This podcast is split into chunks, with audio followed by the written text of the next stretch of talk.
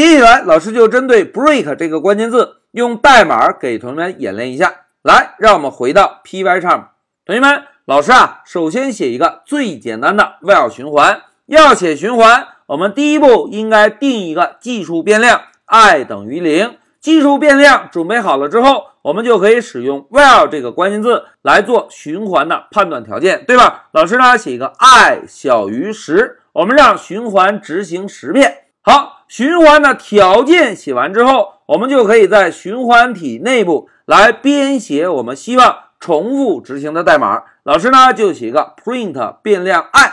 好。重复执行的代码写完之后，不要忘记应该给计数器做加一的操作，对吧？那现在老师再写一个 i 空格加等于一。好，一个最简单的循环代码写完了。现在老师摁一下 Shift F 十走，哎，大家看，控制台输出了从零到九十个数字，对吧？那现在让我们回到笔记，再明确一下 break 这个关键字的作用。同学们看啊。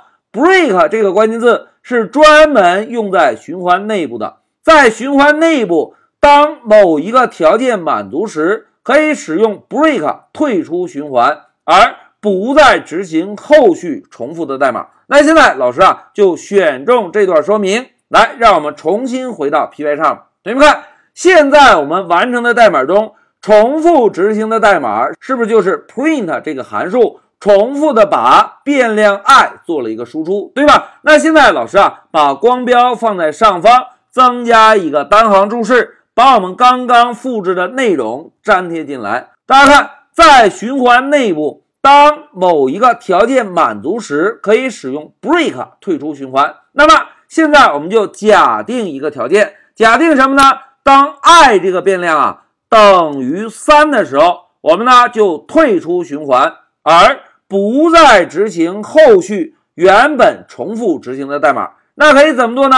哎，既然要判断条件，我们呢就先写一个 if，然后跟上要判断的条件，同时注意不要忘记重要的冒号。好，条件判断完成之后，我们是不是就可以使用 break 这个关键字，在 i 这个变量等于三的时候，直接退出循环？而不再执行其他的代码，对吧？那老师呢就在这里加一个 break。